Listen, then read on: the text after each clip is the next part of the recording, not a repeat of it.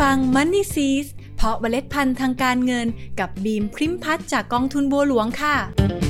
เมื่อหมีไม่ได้น่ารักสำหรับทุกคน โดยเฉพาะนักลงทุนรุ่นใหม่ ที่อาจจะได้ยินนักลงทุนวัยเก่ากำลังพูดถึงภาวะตลาดหมี เราเองก็คงสงสัยใช่ไหมล่ะคะว่า ตลาดหมีนี่มันคืออะไร วันนี้บิมจะมาเล่าให้ฟังค่ะ สวัสดีค่ะ วันนี้บิมจะมาเล่าให้ฟังว่า bear market หรือที่เราเรียกกันว่าตลาดหมีเนี่ยมันคืออะไร เพราะเชื่อว่าในช่วงนี้นะคะ เราน่าจะได้ยินคนพูดถึงคำนี้กันอยู่บ่อยๆ โดยเฉพาะคนที่ลงทุนในหุ้น ไม่ว่าจะเปิดพอร์ตหุ้นเทรดเองหรือลงทุนผ่านกองทุนรวมหุ้น ซึ่งก็อย่างที่เรารู้กันดีว่าในช่วงปี 2 ปีที่โควิดระบาดหุ้นกลุ่มเทคโนโลยีให้ผลตอบแทนที่ดีอย่างก้าวกระโดด แต่ในช่วงต้นปีที่ผ่านมาเราก็เริ่มจะเห็นว่าหุ้นกลุ่มเทคโนโลยี เริ่มคงที่และปรับตัวลดลง หลังจากที่นักลงทุนเทขายเพื่อทำกำไร และมีความกังวลกับปัญหาเงินเฟ้อรวมถึงความไม่แน่นอนของนโยบายรัฐ ซึ่งก็ต้องบอกว่าเป็นกันทั่วโลกจริง ๆ ค่ะ โดยผลกระทบทางเศรษฐกิจที่เกิดขึ้นก็มีทั้งรัฐของเราเองและรัฐในต่างประเทศ ไม่ว่าจะเป็นสหรัฐอเมริกาและจีน จึงทำให้ในภาพรวมของการลงทุนเกิดการชะลอตัว จนทำให้นักลงทุนพากันพูดว่า เอ๊ะ นี่มันตลาดหมีหรือเปล่าเนี่ย ซึ่งนักลงทุนคนรุ่นใหม่อย่างเรานะคะ บิมก็เชื่อว่าเราน่าจะพอเดาความหมายของคำว่าตลาดหมีหรือ bear market ได้อยู่แล้วแหละ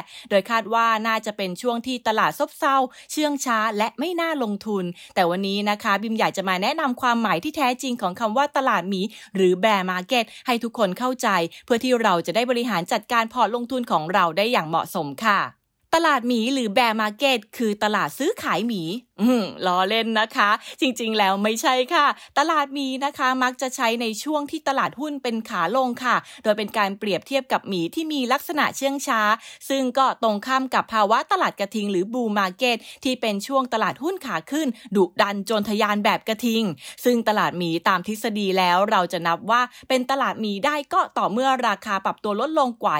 20%ต่อเนื่องกันไปอย่างน้อยๆประมาณ2เดือน และมักจะใช้ระยะเวลาในการฟื้นตัวค่อนข้างนาน จึงเรียกได้ว่าตลาดซบเซานั่นเองค่ะ ดยสาเหตุที่ช่วงนี้นักลงทุนพูดถึงภาวะตลาดหมี นั่นก็เป็นเพราะรู้สึกว่าหุ้นกลุ่มเทคโนโลยีที่เคยดี และคาดว่าน่าจะเป็นเทรนที่เติบโตได้ต่อไปในอนาคต อยู่ดีๆ ก็ถูกเทขายทำให้ราคาปรับลดลงมา นักลงทุนส่วนหนึ่งที่ตั้งใจจะลงทุนถือไว้ยาวก็เอ้า จากกำไรฟูกลายเป็นกำไรแฟบ หรือบางคนที่เพิ่งเข้ามาลงทุนก็กลายเป็นขาดทุนไปเสียเฉยๆเลยนะคะ แถมภาพรวมเศรษฐกิจทั่วโลกก็ยังดูแปลกๆอย่างเช่น การที่นักลงทุนไม่ค่อยจะไว้วางใจท่าทีของเฟดหรือธนาคารกลางสหรัฐเหมือนอย่างที่เคย เรียกได้ว่าออกแถลงการหรือนโยบายอะไรออกมา ก็ไม่สามารถเปลี่ยนท่าทีของนักลงทุนได้ทำให้มีนักลงทุนจำนวนไม่น้อยเลยที่ขายออก และรอจังหวะที่จะกลับเข้ามาลงทุน ซึ่งก็ไม่รู้ว่าเมื่อไหร่เหมือนกันค่ะ ทีนี้พิมเชื่อว่าสิ่งที่ทุกคนน่าจะอยากรู้ก็คือ เรากำลังเข้าสู่ภาวะตลาดหมีจริงหรือเปล่า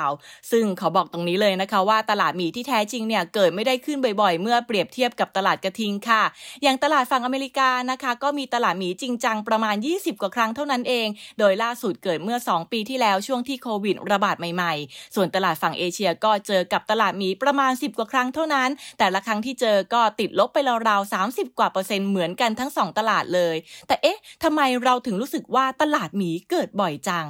อืม นั่นเป็นเพราะสิ่งที่เรารู้สึกกับสิ่งที่เกิดขึ้นจริง อาจจะไม่เหมือนกันค่ะ โดยที่เราเห็นผ่านๆมาว่าตลาดปรับตัวลดลง จริง ๆ แล้วในหลาย ๆ ครั้งคือการปรับฐานจากการที่ตลาดร้อนแรงในบางช่วง ซึ่งความแตกต่างของตลาดหมีกับตลาดปรับฐานก็คือตลาดหมี ภาพรวมจะมีการปรับตัวลดลง 20%ขึ้นไป เป็นระยะเวลาติดต่อกันอย่างน้อยๆ 2 เดือน เกิดขึ้นนานๆ ครั้ง และดูทีท่าแล้วนะคะ ก็มีโอกาสที่จะฟื้นตัวช้า ในขณะที่ตลาดปรับฐานคือการปรับตัวลดลงมากกว่า 10%แต่ไม่เกิน 20%โดยมีโอกาสเกิดขึ้นได้ตลอดเวลา แล้วก็มีโอกาสที่ฟื้นตัวได้เร็ว แต่ทีนี้เนี่ยระยะเวลาในการฟื้นตัวก็ตอบไม่ได้เหมือนกันค่ะว่านานแค่ไหน ซึ่งภาวะที่เราเจอในตอนนี้นะคะ จากตัวเลขต่างๆ น่าจะเป็นการปรับฐานมากกว่าแหมฟังแบบนี้แล้วก็ไม่รู้ว่าจะดีใจได้ไหมนะคะ เพราะตลาดน่าจะมีโอกาสฟื้นตัวได้ง่ายกว่าตลาดหมีก็จริง แต่ก็ติดตรงที่ว่าเราไม่รู้ว่าจะใช้ระยะเวลานานเท่าไหร่กว่าที่จะกลับมาเป็นปกติอย่างที่คาดหวังค่ะ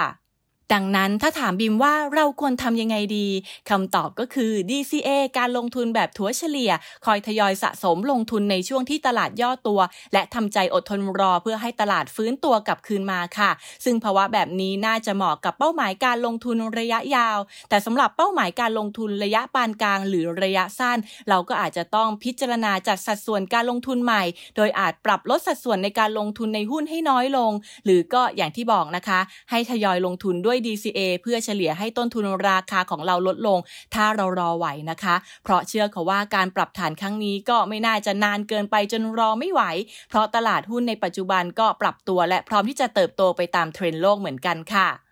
เอาละค่ะ ในวันนี้เราก็รู้จักตลาดหมีหรือ bear market กันแล้ว และก็พอที่จะเข้าใจแล้วว่า ภาวะปัจจุบันไม่น่าจะหมีสักทีเดียว แต่น่าจะเป็นการปรับฐานที่รอให้นักลงทุน ปรับใจและปรับพอร์ตการลงทุนให้เหมาะสมกับเทรนด์ลงทุนในอนาคต และก็อย่างที่บอกค่ะว่า ตลาดหมีหรือตลาดปรับฐาน เอาจริง ๆ แล้วเนี่ยพบได้น้อยกว่าตลาดกระทิง หรือ bull market ซะอีกนะคะ นั่นหมายความว่าถ้าเราลงทุนตามเทรนด์อนาคตได้นานพอ ก็น่าจะมีโอกาสที่ได้รับผลตอบแทนที่ดีค่ะ เป็นเป็นกำลังใจให้กับนักลงทุนทุกคนนะคะ แล้วกลับมาพบกับ Money s e e s เพราะเมล็ดพันธุ์ทางการเงินกับบีมพริมพัฒจากกองทุนบัวหลวง ขอให้เมล็ดพันธุ์การเงินของคุณ เติบโตอย่างสวยงามและยั่งยืนค่ะ